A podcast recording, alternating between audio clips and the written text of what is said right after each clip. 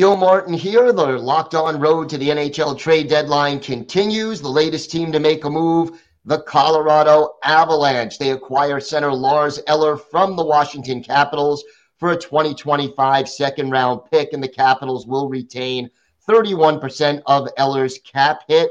With us right now, Kyle Sullivan of Locked On Avalanche. Kyle, what does this trade add to the Avalanche lineup at this point as we head into the stretch drive. Well, as you can see by moves like this, this is solving kind of a need, but adding veteran presence. The Avalanche stated after the moves of acquiring Jack Johnson and Matt Nieto just a couple weeks ago that they're going for a little bit more veteran moves, and they were holding those picks close to the chest. So it didn't surprise me that they ended up dishing out a 2025 pick. Um, and the salary retained, the Avalanche don't have a lot of money and they don't have a lot to send out in the way of making a move. So this one kind of makes sense. It's not going to be one of those moves that hit the roster and immediately make a difference. His points, having 16 points in 60 games, would put him like in a 5C spot when it comes to production of centers on the Avalanche right now. So where do you see him fitting into the lineup as, you know, he joins the team which could happen any day now? They might rely on him for that 2C role. Um, that's been a role that has gone back and forth between Alex Newhook and JT Compher all year long. JT Compher has 41 points right now, and he is the clear front runner for that 2C spot. But it depends on later on in the season and with the playoffs if they rely more on Eller for that veteran presence. And he has the playoff know how. So I don't know if he's going to be sitting about the 3C spot, maybe the 2C but somewhere there. I don't know if he'll fall all the way to the 4C spot, but it's one of those that the Avalanche are on a six game winning streak. They have built so much momentum at this point that it's going to be one of those just get in here on the fourth line and work your way up. And what are the what are the skills that made Eller attractive to the Avs and that he'll bring to the table? Longevity. Uh, he's he's got he's been here a while. He knows what he's doing.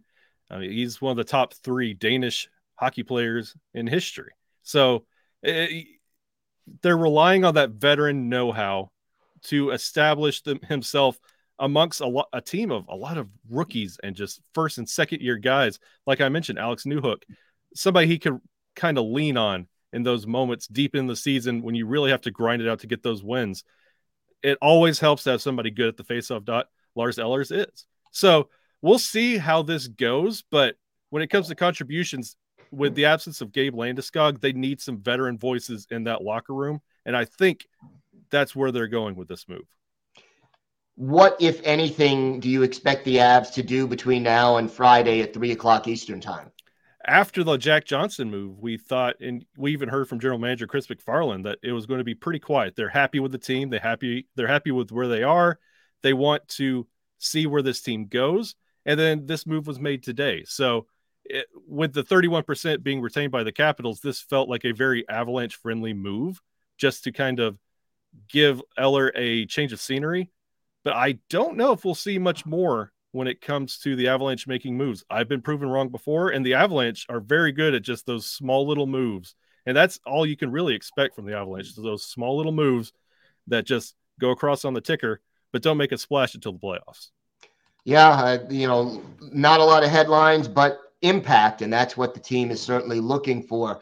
Be sure to check out Locked On Avalanche for more on the Lars Eller trade and all things Avs, and keep it dialed into Locked On NHL all along the road to the NHL trade deadline. This is the Locked On Podcast Network, your team every day.